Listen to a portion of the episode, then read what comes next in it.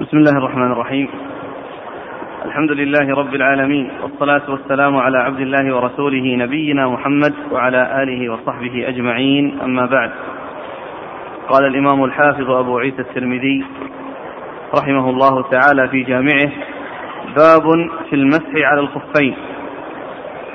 قال حدثنا هناد قال حدثنا وكيع عن الأعمش عن إبراهيم عن همام بن الحارث أنه قال بال جرير بن عبد الله رضي الله عنه ثم توضأ ومسح على خفيه. فقيل له أتفعل هذا؟ قال وما يمنعني وقد رأيت رسول الله صلى الله عليه وعلى آله وسلم يفعله. قال إبراهيم وكان يعجبهم حديث جرير لأن إسلامه كان بعد نزول المائدة. هذا قول إبراهيم يعني كان يعجبهم. قال وفي الباب عن عمر وعلي وحذيفة والمغيرة وبلال وسعد وأبي أيوب وسلمان وبريدة وعمرو بن أمية وأنس وسهل بن سعد ويعلى بن مرة وعبادة بن الصامت وأسامة بن شريك وأبي أمامة وجابر وأسامة بن زيد وابن عبادة ويقال ابن أبي عمارة وأبي بن عمارة رضي الله عنهم. قال أبو عيسى وحديث جرير حديث حسن صحيح. ويروى عن شهر بن حوشب أنه قال رأيت جرير بن عبد الله رضي الله عنه توضأ ومسح على خفيه. فقلت له في ذلك فقال رأيت النبي صلى الله عليه وعلى آله وسلم توضأ ومسح على خفيه. فقلت له أقبل المائدة أم بعد المائدة؟ فقال ما أسلمت إلا بعد المائدة. حدثنا بذلك قتيبة قال حدثنا خالد بن زياد الترمذي عن مقاتل بن حيان عن شهر بن حوشب عن جرير رضي الله عنه. قال وروى بقية عن إبراهيم بن أدهم عن مقاتل بن حيان عن شهر بن حوشب عن جرير. وهذا حديث مفسر لأن بعض من أنكر المسح على الخفين تأول أن مسح النبي صلى الله عليه وآله وسلم على الخفين كان قبل نزول المائدة. وذكر جرير في حديثه أنه رأى النبي صلى الله عليه وسلم مسح على الخفين بعد نزول المائدة. بسم الله الرحمن الرحيم. الحمد لله رب العالمين وصلى الله وسلم وبارك على عبده ورسوله نبينا محمد وعلى آله وأصحابه أجمعين. أما بعد فيقول الإمام أبو عيسى الترمذي رحمه الله في جامعة باب في المسح على الخفين أي في أن المسح على الخفين آه، مشروع جاءت به السنة عن رسول الله صلى الله عليه وسلم وقد تواترت به الأحاديث عن النبي عليه الصلاة والسلام. فذكر أبو عيسى الترمذي في جامعه خمسة وعشرين صحابيا يروون أحاديث المسح على الخفين ذكر بعضها وأشار إلى أكثرها. وذكر بعض أهل العلم أن أن أن, أن أنها جاءت عن أربعين صحابيا وقال بعضهم أنها جاءت عن سبعين صحابيا فهي أحاديث متواترة ثابتة عن رسول الله صلى الله عليه وسلم وهذا من تيسير الله عز وجل على عباده وتيسيره في, في, شرعه لأنه آه، يسر لهم فلم يكلفهم أن ينزعوا الخفاف كلما أرادوا أن يتوضأوا وإنما يمسحون عليها ولا يحتاجون إلى نزعها. فهي سنة ثابتة عن رسول الله صلى الله عليه وسلم بالأحاديث المتواترة فإذا كانت الرجل القدمان مكشوفتين فحكمهما الغسل حتى الكعبين كما جاء في القرآن. وإذا كانتا مستورتين سواء كان بخفين أو جوربين فحكمهما المسح. فحكمهما المسح إنه يمسح على الجوربين وعلى الخفين على الخفين وعلى الجوربين وقد أورد أبو عيسى حديث جرير بن عبد الله البجلي رضي الله عنه أنه بال وتوضأ ومسح على خفيه. يعني فلم ينزعهما ويغسلهما. بل مسح عليهما. فرجع في ذلك فقال أن الرسول صلى الله عليه وسلم فعل ذلك. وجاء في بعض الروايات أن ذلك الذي حصل منه آه، آه، أخذه عن رسول الله صلى الله عليه وسلم في مسحه على خفيه وكان ذلك بعد نزول المائدة التي اشتملت على الأمر بالوضوء عند إرادة الصلاة في قول الله عز وجل يا أيها الذين آمنوا إذا قمتم إلى الصلاة فاغسلوا وجوهكم إلى قوله وأرجلكم إلى الكعبين.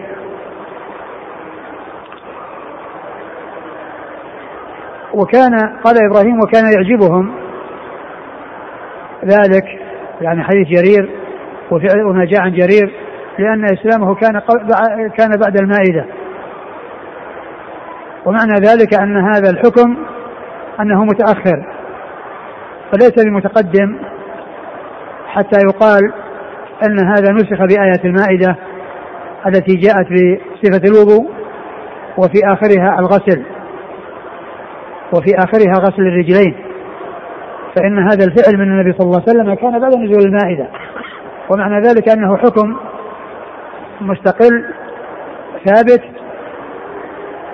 لم يكن منسوخا ولم يكن متقدما على المائدة حتى يقال إنه نسخ بآية المائدة التي أوجبت الغسل وإنما كان متأخرا عن عنها.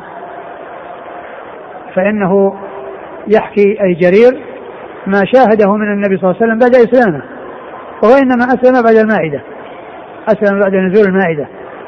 وكان ذلك في سنة عشر أو في سنة تسع فإسلامه متأخر وهو يحكي شيئا شاهده بعد إسلامه من فعل النبي صلى الله عليه وسلم.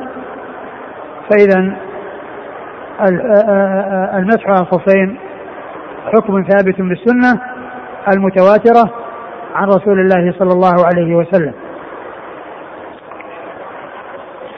نعم. عن همام بن الحارث أنه قال بال جرير بن عبد الله ثم توضأ ومسح على خفيه. فقيل له أتفعل هذا؟ قال وما يمنعني؟ وقد رأيت رسول الله صلى الله عليه وآله وسلم يفعله. قال إبراهيم وكان يعجبهم حديث جرير. الضمير يعجبهم يعني يعجبهم يعني يعجب أما يعجب يعجب التابعين وفي بعضها وفي بعض هذا يعجب أصحاب عبد الله بن مسعود في بعض ال في بعض ال الكلام كلام بعض التابعين.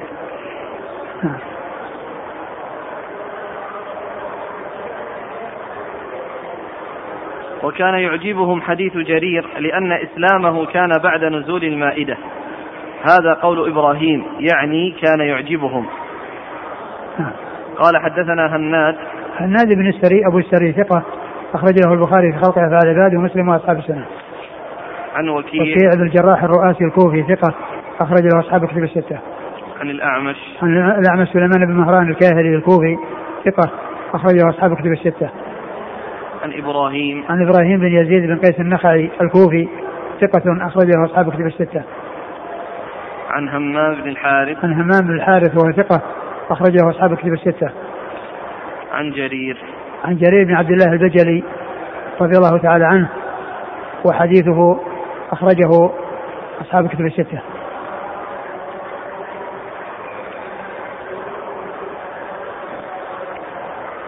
من هو شيخ أبي داود؟ حماد بن سعيد؟ نعم. وش هو؟ من, من أي بلد هو؟ كوفي. كوفي. نعم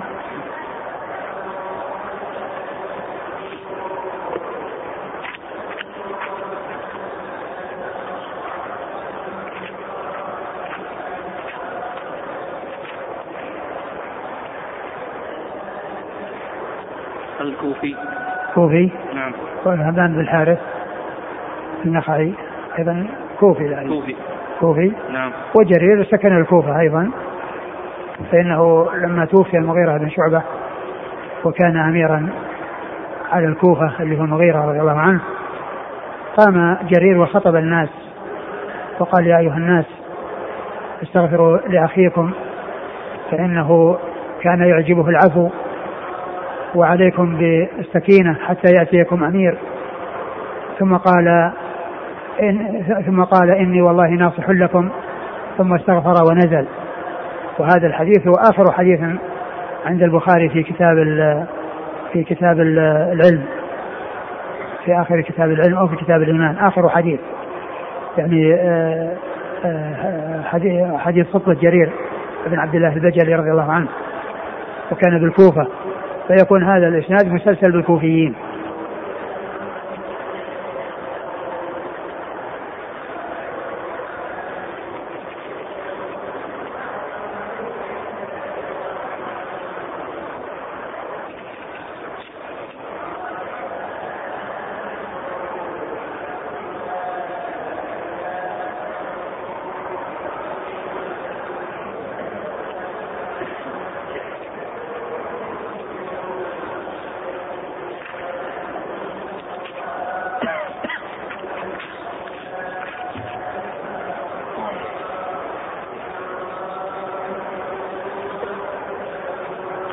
قال وفي الباب عن عمر وعلي.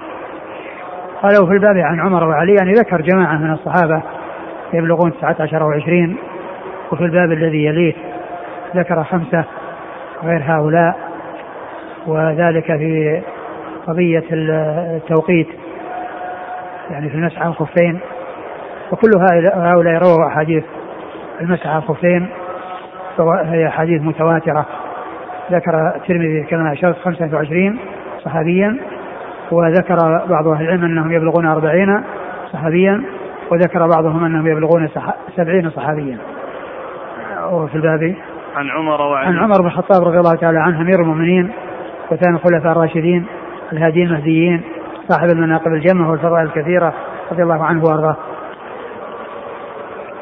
علي. وعلي أمير المؤمنين ورابع الخلفاء الراشدين الهاديين المهديين صاحب المناقب الجمة والفضائل الكثيرة وحديثه عند أصحاب الكتب الستة. وحذيفة. وحذيفة بن اليمان رضي الله تعالى عنهما أخرج حديث أصحاب الكتب الستة. والمغيرة. والمغيرة بن شعبة أخرج حديث أصحاب الكتب الستة. وسع وبلال. وسعد بن أبي وقاص أخرج حديث أصحاب الكتب الستة. وبلال أخرج حديث أصحاب الكتب الستة أيضا. أبو أيوب. وأبو أيوب الأنصاري خالد بن زيد أخرج حديث أصحاب الكتب الستة. وسلمان. وسلمان الفارسي أخرج حديثه أصحاب الكتب الستة. وبريدة وبريدة بن الحصيب الأسلمي أخرج حديثه أصحاب الكتب الستة.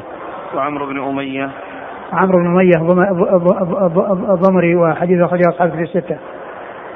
وأنس وأنس بن مالك خادم رسول الله صلى الله عليه وسلم وهو أحد السبعة المعروفين بكثرة الحديث عن النبي صلى الله عليه وسلم.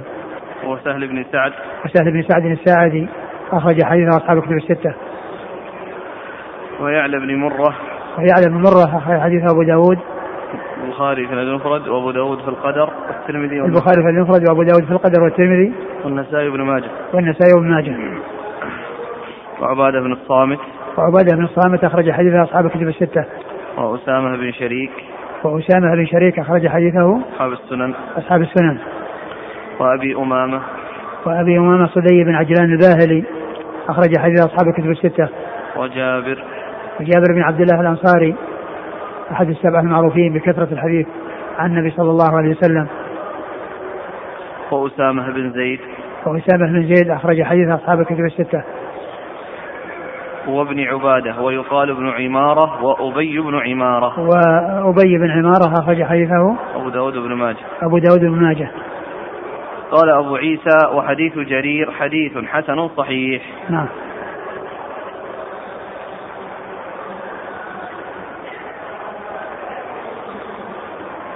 ويروى عن شهر بن حوشب أنه قال رأيت جرير بن عبد الله توضأ ومسى على خفيه فقلت له في ذلك فقال رأيت النبي صلى الله عليه وسلم توضأ ومسى على خفيه فقلت له أقبل المائدة أم بعد المائدة؟ فقال ما أسلمت إلا بعد المائدة. وأيضا ذكر يعني طريقا أخرى عن شهر بن حوشب عن جرير وفيه أنه روجع وقال قبل المائدة قال أو بعدها قال ما أسلمت إلا بعد المائدة. أي أن أن إسلامه كان بعد نزول المائدة ومع ذلك أنه حكم متأخر متأخر عن آية غسل الرجلين آية الوضوء المشتملة على غسل الرجلين. وشهر بن حوشب آه، صدوق كثير التدليس. كثير الإرسال والأوهام. كثير الإرسال والأوهام أخرج حديثه. البخاري في المفرد ومسلم وأصحاب السنن. البخاري في المفرد ومسلم وأصحاب السنن. قال حدثنا بذلك قتيبة قال حدثنا خالد بن زياد الترمذي عن مقاتل بن حيان عن شهر بن حوشب عن جرير. قتيبة هو بن سعيد بن جميل الطريف البغلاني ثقة أخرج حديثه أصحاب كتب الستة.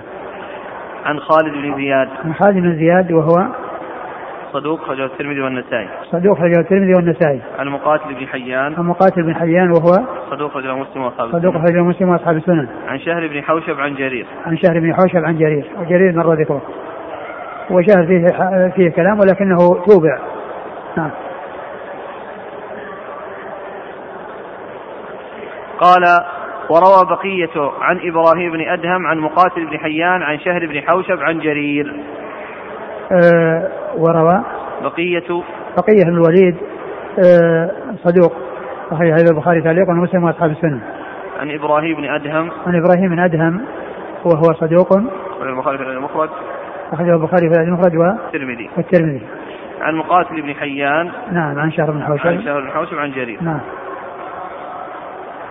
وهذا حديث مفسر لأن بعض من أنكر المسح على الخفين. تأول أن مسح النبي صلى الله عليه وسلم على الخفين كان قبل نزول المائدة. وذكر جرير في حديثه أنه رأى النبي صلى الله عليه وسلم مسح على الخفين بعد نزول المائدة. وهذا فيه توضيح وبيان لأن هذه الحالة التي أو الهيئة التي يرويها جرير عن النبي صلى الله عليه وسلم وهي كونه مسح على الخفين أن ذلك بعد نزول المائدة.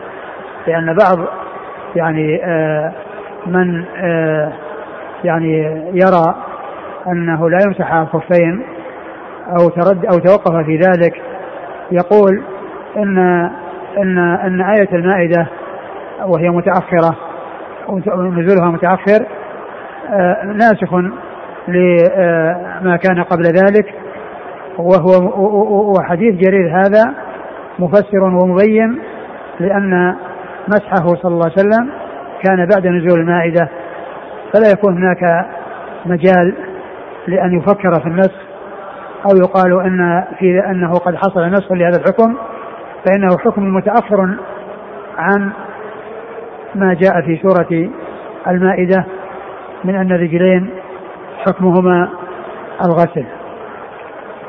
نعم.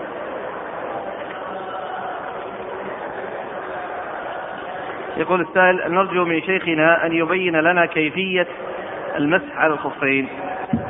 المسح على الخفين يكون في أن يعني يعني يأخذ الإنسان الماء وتكون يديه مبلولة ثم يمسح بها من يعني من أطراف يعني القدم من فوق إلى أن يشرع في الساق. يعني بمعنى أنه يعني يمسح بيده على ظهر قدمه بدءا من آه يعني آه ما يعني يوازي الأصابع أصابع اليدين من فوق أصابع الرجلين من فوق حتى يشرع أو حتى يشرع في الساق هذه هي الكيفية. وهذا يقول شيخنا الفاضل حفظكم الله متى نزلت سورة المائدة؟ في أي عام؟ ما أذكر في أي سنة لكنها من آخر ما نزل متأخرة متأخرة النزول.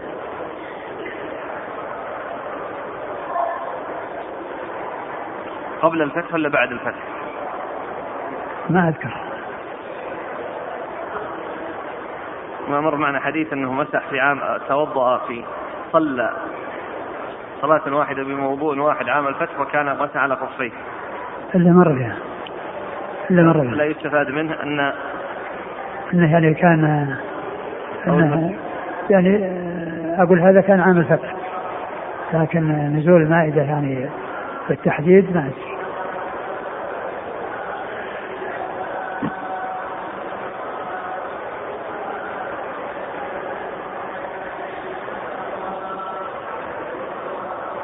يقول هل يمسح كل رجل لوحدها؟ نعم كل رجل لوحدها كيف؟ لا نعم. كليهما معا في نفس الزمن هذه باليمنى وهذه باليسرى لا يمسح يمسح يمسح, يمسح اليمنى ثم اليسرى أقول يمسح اليمنى ثم يمسح اليسرى ومعلوم أن أن تقديم وتأخير يعني حتى بالنسبة للغسل لو أن الإنسان غسل اليسرى قبل اليمنى فإن وضوءه صحيح. فاللي يحصل أحسن الله عليك أنه يبلل يديه كلتيهما ثم يضع كل واحدة على الرجل هذه على اليمنى وهذه على اليسرى ويمسحهم في وقت واحد. يبدأ من أطراف الأصابع وهو صاعد. هذه ما, ما في بس لكن كونه يبدأ باليمنى أولا ثم اليسرى ثانيا هو هو هو هو, هو الأولى. وذاك يصح. لأنه إذا كان يقدم اليسرى على اليمنى فكونه يعني يأتي في في آن واحد آه، كل ذلك سائر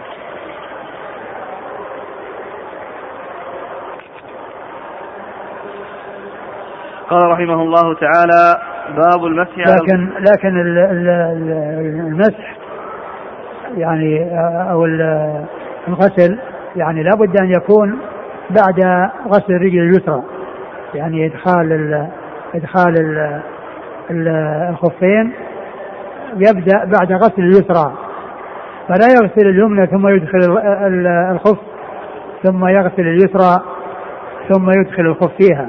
هذا لا يجوز لأنه لا لأن إدخالهما بعد أن يكون طاهرتين.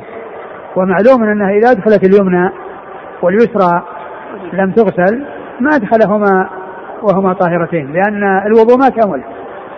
ولا بد أن يكون اللبس الخفين بعد كمال الطهارة. وكمال الطهارة إنما يكون بعد غسل الرجل اليسرى اللي هي آخر ما يغسل.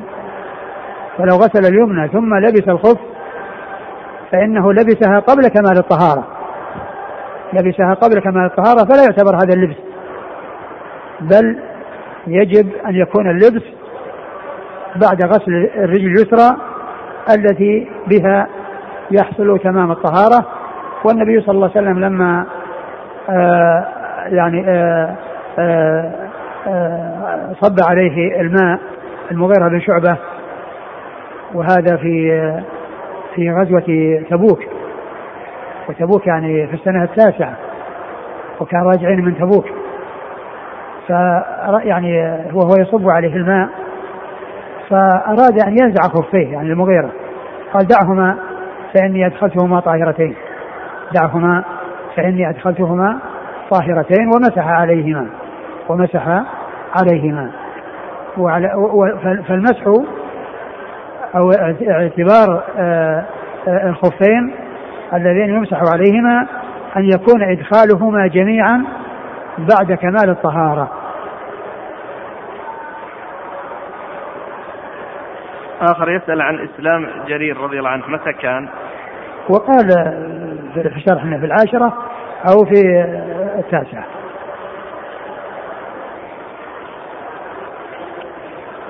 قال رحمه الله تعالى باب المسح على الخفين للمسافر والمقيم.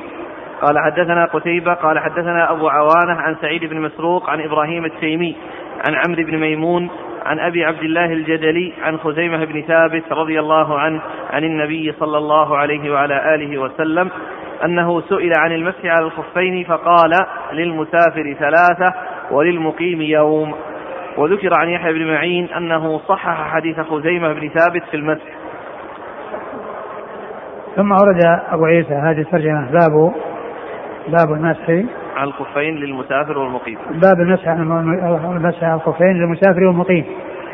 للمسافر والمقيم ويعني والتوقيت يعني في المسح. يعني ما هي المدة التي يمسحها المسافر والتي يمسحها المقيم.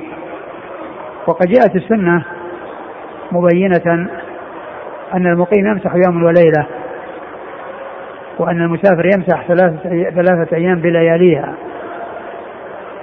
وقد جاء في حديث جرير حديث آه، خزيمة وجاء مصرحا به في صحيح مسلم في حديث علي رضي الله عنه. وأن وأن وأن وأن المسح يكون للمسافر ثلاثة أيام بلياليها وللمسافر وللمقيم يوم وليلة. التنصيص على يوم والليلة للمقيم والثلاثة الأيام بلياليها للمسافر. هذا في صحيح مسلم عن علي رضي الله عنه. وهو موافق لما في حديث جرير حديث آه، خزيمة أنه يوم يعني مع ليلته كما جاء ذلك موضحا في الرواية الأخرى وثلاثة, وثلاثة أيام أي بلياليها كما جاء أيضا موضحا ومبينا بالروايات الأخرى. نعم. قال حدثنا قتيبة عن أبي عوانة. أبو عوانة هو الوضاح بن عبد الله اليشكري ثقة أخرجه أصحاب كتب الستة. عن سعيد بن مسروق. عن سعيد بن مسروق وهو والد سفيان الثوري وهو ثقة أخرج له أصحاب كتب الستة. عن إبراهيم التيمي. عن إبراهيم التيمي هو إبراهيم بن يزيد التيمي وهو ثقة أخرج له أصحاب الكتب. الستة.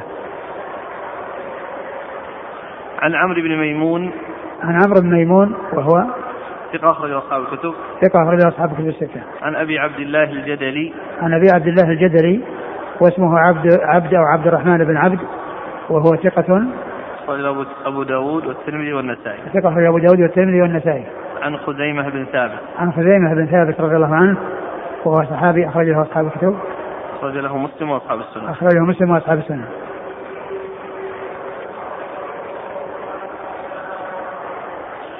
وذكر عن يحيى بن معين أنه صحح حديث خزيمة بن ثابت في المسح نعم. يحيى بن معين. يحيى بن معين ثقة أخرجه أصحاب كتب الستة. وأبو عبد الله الجدلي اسمه عبد بن عبد ويقال عبد الرحمن بن عبد. نعم. قال أبو عيسى هذا حديث حسن صحيح.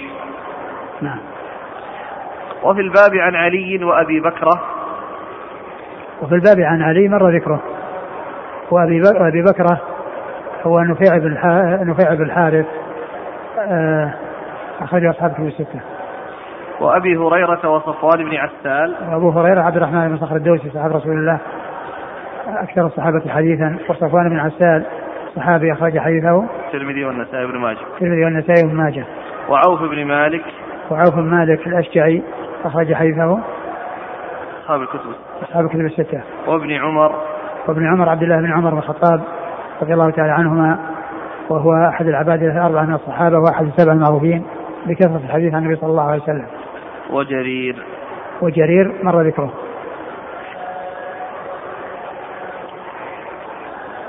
يعني فهذا فالذين مضوا 19 أو 20 في الباب الذي قبل هذا وفي هذا الباب ذكر يعني آه، آه، ستة أو سبعة مر فيهم جرير ومر أيضا علي رضي الله تعالى عنه والباقون وهم أبو هريرة.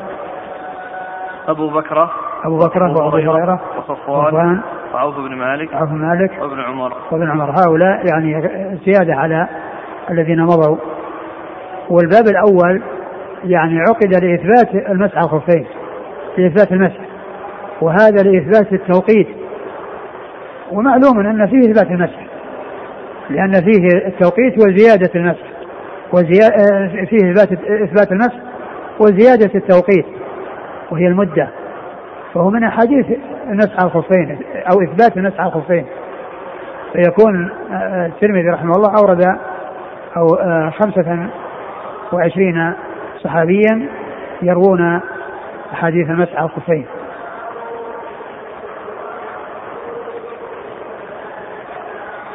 قال وحدثنا هناد قال حدثنا أبو الأحوص عن عاصم بن أبي النجود عن زر بن حبيش عن صفوان بن عسال رضي الله عنه أنه قال كان رسول الله صلى الله عليه وعلى آله وسلم يأمرنا إذا كنا سفرا ألا ننزع خفافنا ثلاثة أيام ولياليهن إلا من جنابة ولكن من غائط وبول ونوم. ثم ورد حديث صفوان بن عسال رضي الله عنه. وهو الذي أشار إليه في في في الباب. قال قال كان كان صلى الله عليه وسلم يأمرنا إذا كنا سفرا ألا ننزع خفافنا ثلاثة أيام ولياليهن إلا من جنابة. هذا فيه التوقيت. كان يأمرنا ألا ننزع خفافنا إلا من جنابة. يعني لأن الجنابة لابد من الخلع خلع الخفاف وكل إنسان يغسل جميع جسده. ولكن من البول والغائط والجنابة يمسح. يعني يمسح. يعني إذا كان الحدث أصغر وهذه أمور كلها يحصل بها الحدث التي هي البول والغائط والنوم. والنوم مظنة الحدث وليس حدثا وإنما هو مظنة الحدث. لقوله صلى الله عليه وسلم إذا نامت إن العين وكاء السه فإذا نامت العينان استطلق الوكاء. فالنبي صلى الله عليه وسلم كان يعني آه كان يعني قال كان لا يأمرنا.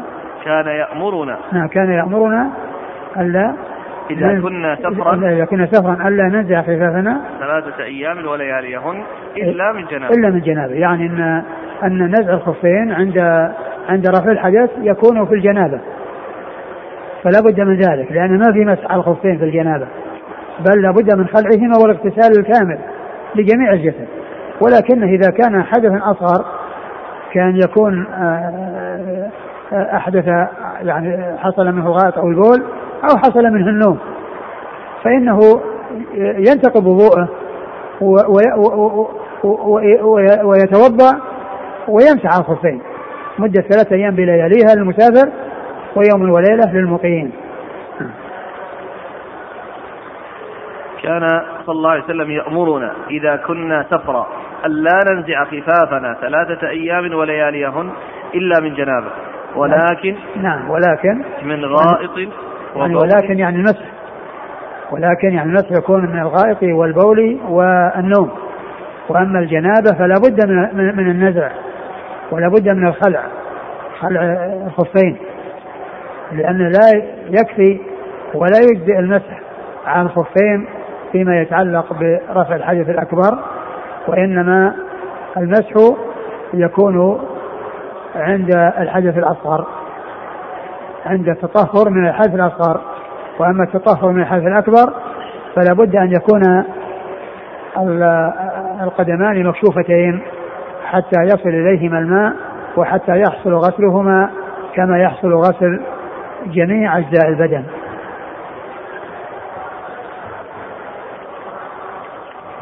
قال حدثنا هناد عن أبي الأحوص.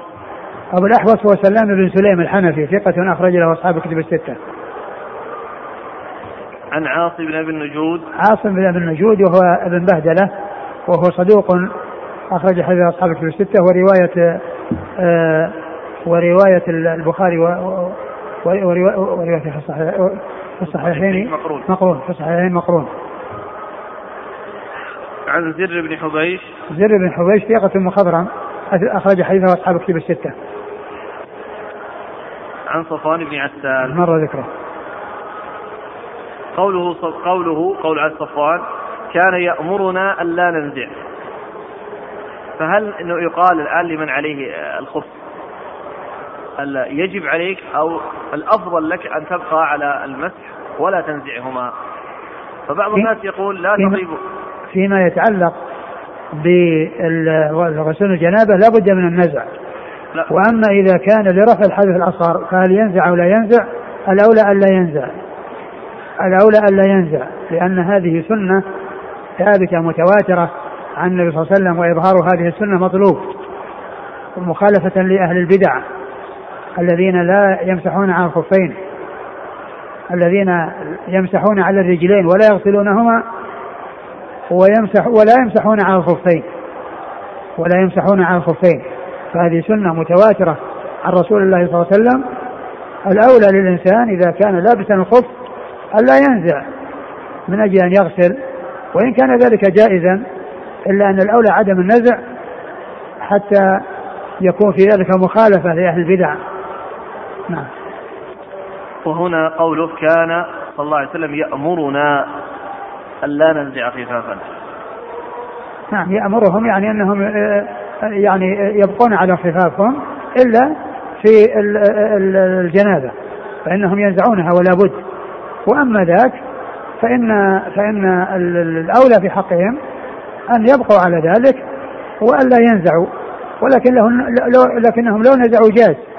ولكن الأولى الا ينزعوا لأن بعض أهل البدع لا يمسحون على الخفين ويمسحون الرجلين في الوضوء. والأخ يقول هل يقال المسح رخصة أم سنة؟ هو سنة ولا شك أن السنة وهو في نفس الوقت رخصة لأنها رخص لهم أنهم يمسحون تسهيلا لهم وعدم تكليفهم بأن ينزعوا ولأن في ذلك يكون مشقة يعني النزع واللبس لا سيما في أيام البرد أو في يعني آه، السفر. يعني ولهذا جاءت المدة في تطويل جاءت سنة في التطويل بالنسبة للسفر دون الحضر. ولكن آه، الأولى وإن كان ذاك هو الذي هو الغسل هو الأصل وهذا فرع عنه الذي هو المسح الخفين إلا أن الأخ إظهار السنن أولى من تركها وحصول موافقة أهل البدع مع أن أهل البدع الذين يعني لا يمسحون الخفين لا يغسلون الرجلين لا يغسلون الرجلين اللي هم يعني آه، بعض الفرق الضالة وإنما يمسحون على ظهورها فقط بالماء وأما بطونها لا يصل إليها ماء وجوانبها لا يصل إليها ماء وأعقابها التي قال النبي صلى الله عليه وسلم والأعقاب من النار لا يصل إليها ماء.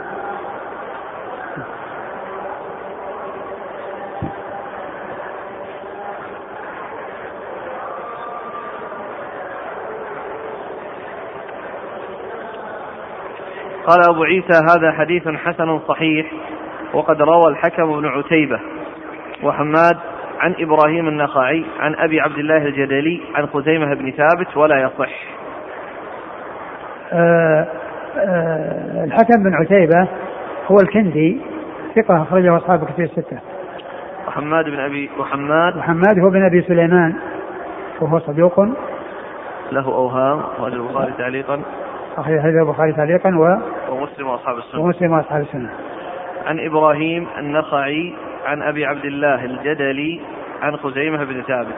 مر ذكرهم قال ولا يصح. نعم. إيش بعده؟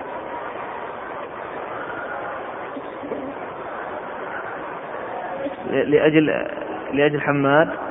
وش بعده بس في كلام. قال علي بن المديني قال يحيى بن سعيد قال شعبة لم يسمع إبراهيم النقعي من أبي عبد الله الجدلي حديث المسح. هذا هو. لا يصح يعني من رواية إبراهيم عن إبراهيم آه عن أبي عبد الله الجدلي. وذاك اللي في الرواية الأولى من إبراهيم التيمي اللي في اللي راح.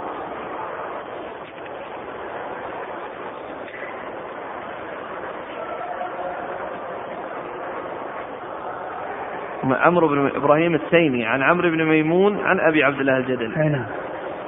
هذاك في إبراهيم التيمي وهذا في إبراهيم النخعي. وقال إنه يعني إنه لا يصح من جهة إنه لم يسمع من حي المسح. نعم. بينهما واسطة هناك. نعم. واسطة هناك. ليه؟ في إبراهيم التيمي. نعم. نعم. وإبراهيم التيمي غير إبراهيم النخعي. وكل منهم إبراهيم بن يزيد.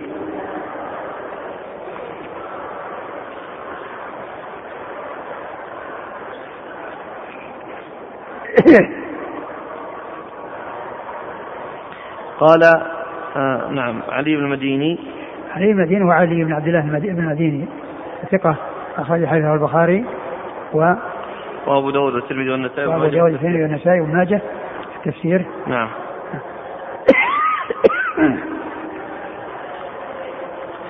عن يحيى بن سعيد. يحيى بن سعيد القطان ثقة أخرج له أصحاب كتب الستة. عن شعبة.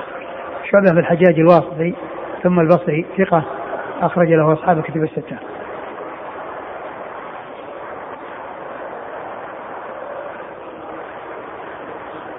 وقال زائدة عن منصور كنا في حجرة إبراهيم التيمي ومعنا إبراهيم النخعي فحدثنا إبراهيم التيمي عن عمرو بن ميمون عن أبي عبد الله الجدلي عن خزيمة بن ثابت عن النبي صلى الله عليه وسلم في المسح على الخفين. وهذا يطابق الإسناد الذي راح أولا. الذي فيه إبراهيم التيمي عن عمرو بن ميمون عن أبي عبد الله الجدلي عن آه عن خزيمة عن خزيمة نعم. قال زائدة. زائدة من قدامة ثقة أخرجه أصحاب كتب الستة. ومنصور بن معتمر ثقة أخرجه أصحاب كتب الستة. قال محمد بن إسماعيل أحسن شيء في هذا الباب حديث صفوان بن عسال المرادي. قال محمد إسماعيل هو البخاري. وهو أمير المؤمنين في الحديث صاحب الصحيح. ويعني حديثه عند الترمذي وعند النسائي كما آه، ذكره ابن السني. قال أبو عيسى وهو قول أكثر العلماء من أصحاب النبي صلى الله عليه وسلم والتابعين ومن بعدهم من الفقهاء مثل سفيان الثوري. وابن المبارك والشافعي وأحمد وإسحاق قالوا يمسح المقيم يوما وليلة والمسافر ثلاثة أيام ولياليهن يعني أكثر العلماء من الصحابة والتابعين ومن بعدهم على التوقيت في المسح وأنه يوم وليلة للمقيم وثلاث أيام بلياليها للمسافر. سفيان الثوري. سفيان الثوري سفيان بن سعيد المسروق الثوري ثقة فقيه أخرج له أصحاب الكتب الستة. وابن المبارك. ابن المبارك عبد الله بن المبارك المروزي ثقة أخرج له أصحاب الكتب الستة. والشافعي. الشافعي محمد بن إدريس آه، صاحب آه، أحد أصحاب المذاهب الأربعة المشهورة مذاهب السنة وهو محدث فقيه أخرج حديثه أصحاب حديثه البخاري تعليقا وأصحاب السنة. وأحمد. وأحمد بن محمد بن حنبل الشيباني أحد الأئمة الأربعة المشهورة مذاهبهم مذاهب السنة وحديثه أخرجه أصحاب الكتب الستة. وإسحاق وإسحاق بن إبراهيم الحنظلي بن راهوية ثقة أخرجه أصحاب الكتب الستة إلا ابن ماجه.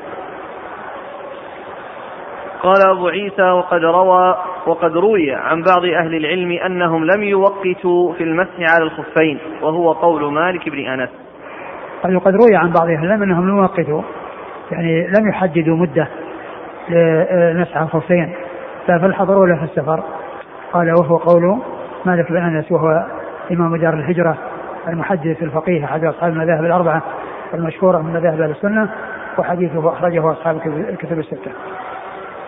قال أبو عيسى والتوقيت أصح. قال أبو عيسى والتوقيت أصح. يعني لصحة الأحاديث في ذلك عن رسول الله صلى الله عليه وسلم ومنها حديث صفوان بن عسال وحديث علي بن وحديث حذيفة وحديث وحديث حديث خزيمة وحديث علي بن أبي طالب في صحيح مسلم الذي فيه التنصيص على أن المسافر يمسح ثلاثة أيام بلياليها والمقيم يمسح يوما وليلة. وقد روي هذا الحديث عن صفوان بن عسال أيضا من غير حديث عاصم. يعني جاء من طرق أخرى غير عاصم بن أبي النجود الذي ذكره المصنف هنا. قوله روي عن بعض أهل العلم أنهم لم يقسوا هذا على طريقة البخاري التمريض. يعني ما صح عن الإمام مالك؟ ما أدري هل هو صح ولا ما صح لكنه يعني آه آه آه هو عزاه إليه. لكن هل هو صح؟ عنه ما صح لا أدري.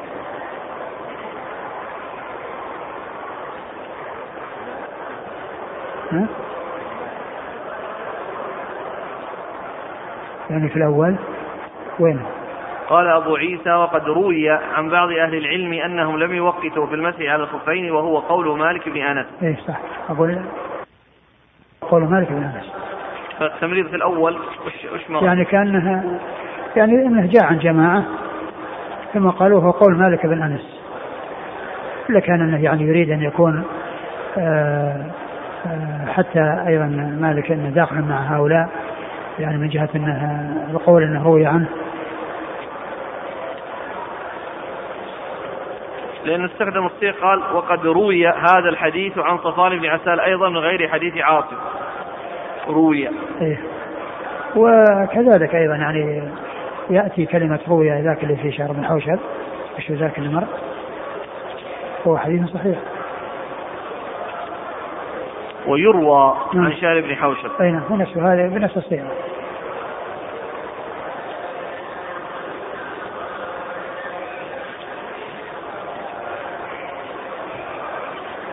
يقول فضيلة الشيخ يذكر عن شيخ الإسلام أنه لم يحدد المسح بمدة بل جعل ذلك مطلقا. هل هذا الكلام صحيح؟ لا أدري.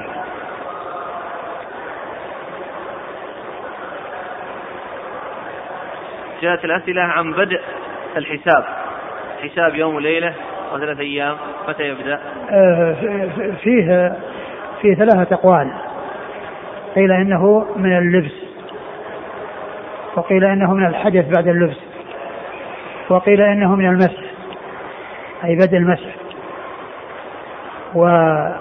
والتنصيص الذي جاء في الحديث قال يمسح. المسافر ثلاثة أيام بلياليه. فكلمة يمسح هذه يدل على أن المسح يكون في ثلاثة أيام بلياليها يعني ويوم وليلة. لأنه قال يمسح ثلاثة أيام. يعني فيكون البدء من المسح.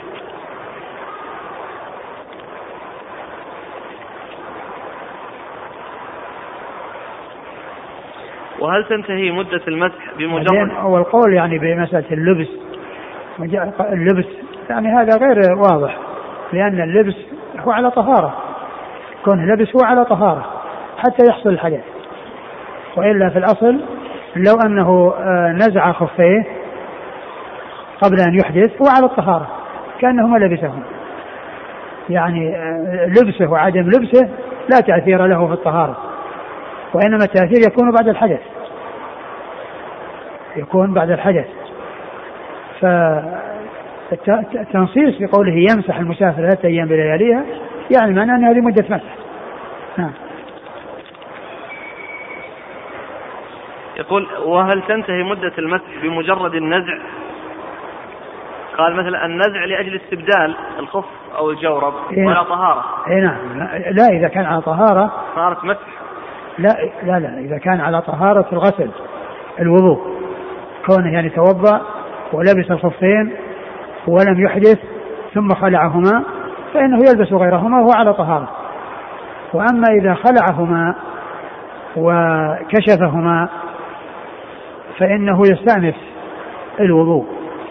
عندما يريد أن يلبس عندما يريد أن يلبس يلبسهما طاهرتين لأنه بنزعه إياهما خرج عن الهيئة التي يكون عليها المسح. والتي شرع فيها المسح.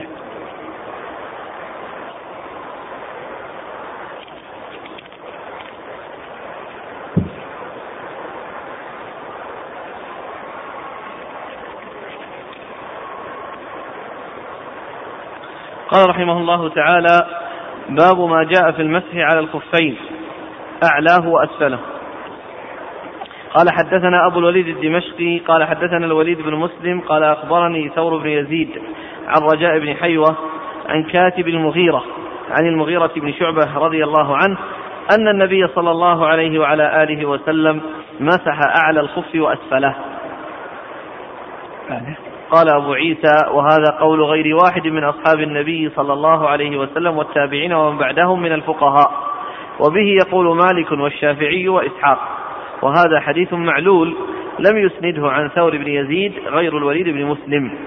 قال أبو عيسى وسألت أبا زرعة ومحمد بن إسماعيل عن هذا الحديث فقالا ليس بصحيح. لأن ابن المبارك روى هذا عن ثور عن رجاء بن حيوة قال حدثت عن كاتب المغيرة مرسل عن النبي صلى الله عليه وسلم ولم يذكر فيه المغيرة رضي الله عنه.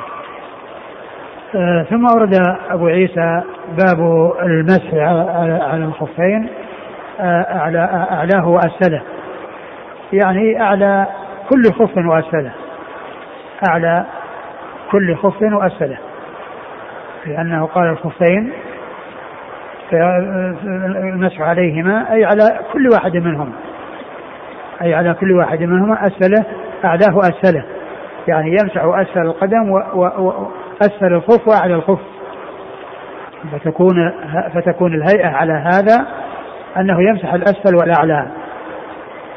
وأورد فيه أبو عيسى حديث المغيرة. المغيرة بن شعبة. وفيه أنه أنه مسح أسفله. أن النبي صلى الله عليه وسلم مسح أعلى الخف وأسفله. مسح أعلى الخف وأسفله. فيكون المسح على هذا للأمرين الأسفل والأعلى. ولكن الحديث يعني آه، آه، مختلف في صحته. منهم من صححه وأثبته ومنهم من ضعفه. ومن ضعفه البخاري وكذلك اختلف فيه من جهة آه، رجاء بن حيوة أنه قال حدثت عن كاتب المغيرة وكذلك أيضا ثور بن يزيد الحمصي. يعني جاء أنه أيضا يعني فيه انقطاع بينه وبين رجاء بن حيوة فهو مختلف في في وصله أو في اتصاله وإنما ذكر فيه الانقطاع.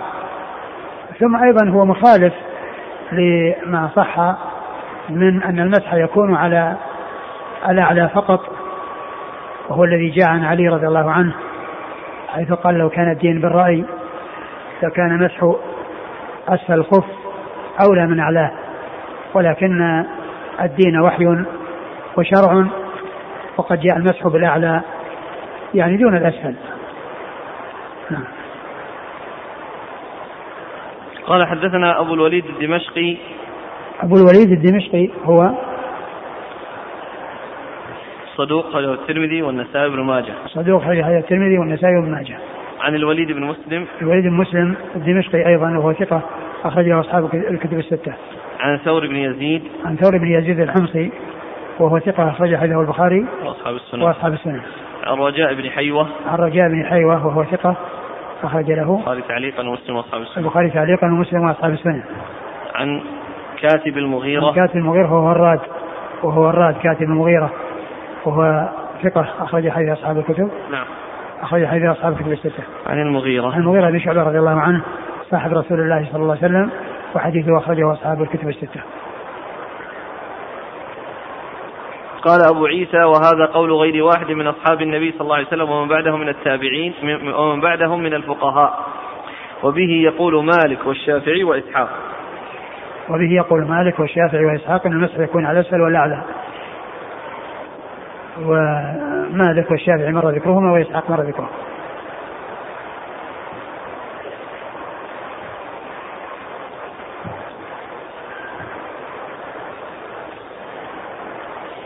وهذا حديث معلول لم يسنده عن ثور بن يزيد غير الوليد بن مسلم. نعم.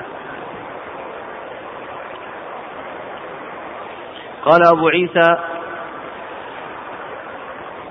إذا يعني مشكلة الوليد المسلم الآن مدلس لكنه صرح بالتحديث عن شيخه. إلا ما قيل عنه في تدليس التسوية فإنه لم يصرح عن شيخ شيخه. لا هو كونه يعني جاء مسندا يعني إنه جاء من طريقه لكن فيه غير العلة هذه وهي وجود الكلام في الواسطة بين رجاء بن حيوة وبين وراد وبين ثور بن يزيد وبين رجاء بن حيوة. قال أبو عيسى وسألت أبا زرعة ومحمد بن إسماعيل عن هذا الحديث قال لا يصح ليس بصحيح أبو زرعة هو عبيد, عبيد الله بن عبد الكريم. وهو ثقة أخرج حديثه مسلم. والترمذي والترمذي والنسائي. وابن ماجه. وابن ماجه. ومحمد بن إسماعيل. نعم مر ذكره. قال لأن ابن المبارك روى هذا عن ثور عن رجاء بن حيوة. قال حدثت عن كاتب المغيرة مرسل عن النبي صلى الله عليه وسلم. عن كاتب المغيرة مرسل. يعني في حدثت عن كاتب المغيرة وأيضا يعني لم يذكر المغيرة. لم يذكر. المغيرة. فيكون الإرسال فيه من جهتين. على يعني على الحالتين في المرسل وهي أحداهما هي المشهورة وهي قول التابع قال رسول الله صلى الله عليه وسلم كذا والثانية الانقطاع لأنه يقال له إرسال. هنا أحسن الله إليك. يقول آه الحديث قال أبو داود بلغني أنه لم يسمع ثور هذا الحديث من رجاء. نعم. وقال الدار قطني رواه ابن المبارك عن ثور. قال حدثت عن رجاء بن حيوة هذا يعني عن كاتب المغيرة إيه، فيه أقول فيه الانقطاع بين ثور ورجاء وبين رجاء وكاتب المغيرة. هذا الذي يبينه إنه في الإسناد اللي ذكره الترمذي قال حدثنا الوليد بن مسلم. قال أخبرني ثور بن يزيد عن رجاء. نعم. والوليد متهم بثلث التسويف. نعم. فهو صرح بالتحديث عن شيخه لكن عن عن عن شيخ شيخه. فصار احتمال الانقطاع. هنا الذي بينه أبو داود والدار قطري أيه فيه انقطاع.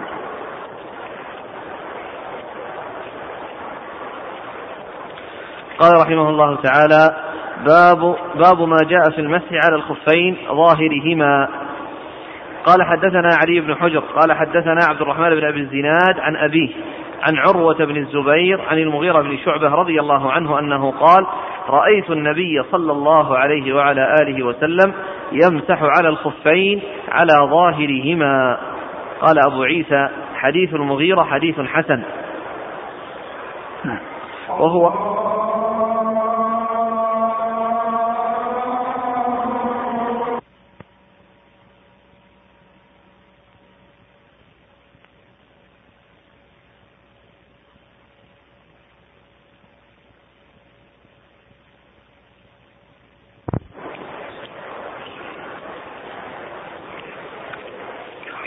والله تعالى اعلم وصلى الله وسلم وبارك على عبده ورسوله نبينا محمد وعلى آله وأصحابه أجمعين ونتوقف عن التدريس إلى يوم الجمعة القادم إن شاء الله. جزاكم الله خيرا وبارك الله فيكم ونفعنا الله ما قلتم.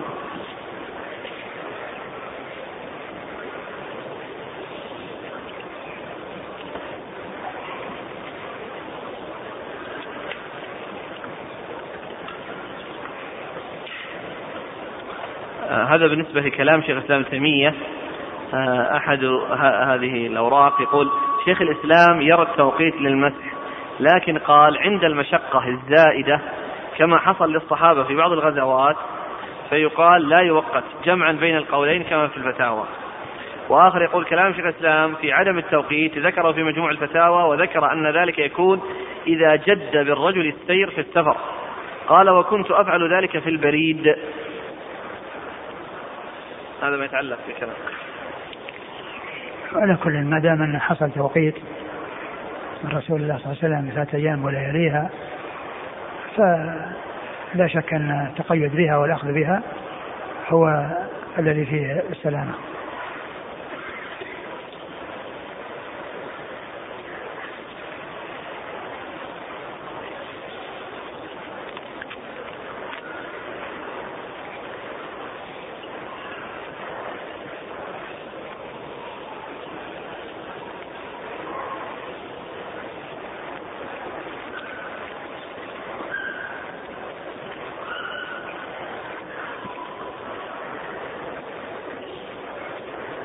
يقول إذا مسح مسح مقيم ثم سافر فما الحكم؟ إذا مسح مسح مقيم ثم سافر إذا مسح مسح مقيم ثم سافر فإنه إذا كمل ثلاثة أيام آه، من حين بدأ يعني آه، اللبس فإنه يخلع بحيث يعني يكون المدة التي مكثها في في السفر والإقامة ثلاث. بمعنى أنه إذا كان في آخر اليوم الأول وسافر فإنه يضيف يومين فقط. لأن لو كان هذا أربعة أيام لو جمع بين مسح المقيم ومسح المسافر معناه أنه يمسح أربعة أيام. فهو يكمل يومين مع اليوم الأول ويكون بذلك ثلاثة أيام.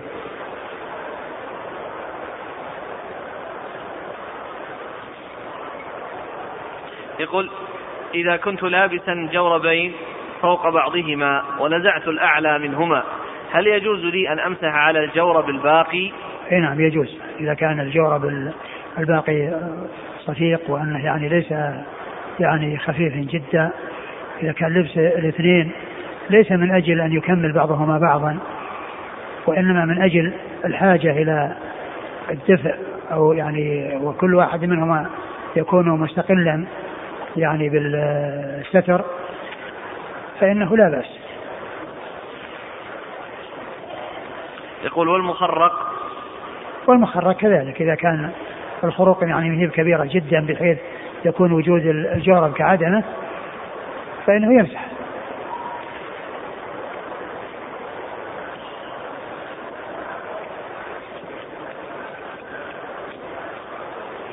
إذا انتهت مدة المسح. وهو باقي على طهارته.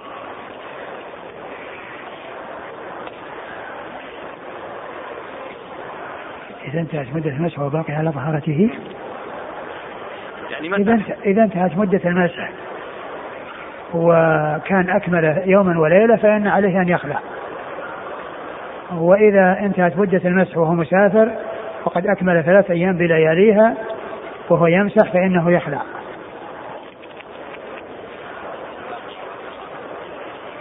إذا كان بقي على الطهارة ما في مسح إذا كان الإنسان توضأ ولم ينقض الوضوء وقد لبس الخف مدة طويلة وصلى يمكن خمس صلوات يعني يعني صلى أربع صلوات أو كذا فإنه يعتبر على طهارة. يعني ما يقال أنه في مسح. ما هو بيمسح. لأن المسح بعد الحدث. وأما إذا ما صار في حدث ما في ما في مسح. يمكن الإنسان يلبس ويصلي الظهر والعصر والمغرب والعشاء كلها بطهور واحد لأنه ما أحدث حتى يمسح. هذا يقول فائدة أخرج والمسح ومدة المسح تبدأ من المسح. أول مسحة أول مسحة بعد الحدث يحصل بدء التوقيت نعم.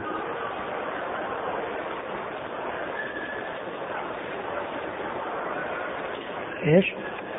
يقول فائدة أخرج أبو عبيد من حديث محمد القرظي أن سورة المائدة نزلت في حجة الوداع ما بين مكة والمدينة وأخرجه ابن جرير من حديث أنس في حجة الوداع؟ أما الآية فهي واضحة اليوم أكملت لكم دينكم وأتممت عليكم نعمتي ورضيت نعم الآية واضحة نزلت في حجة الوداع لكن السورة كلها اللي هي كلها نزلت يعني جميعا.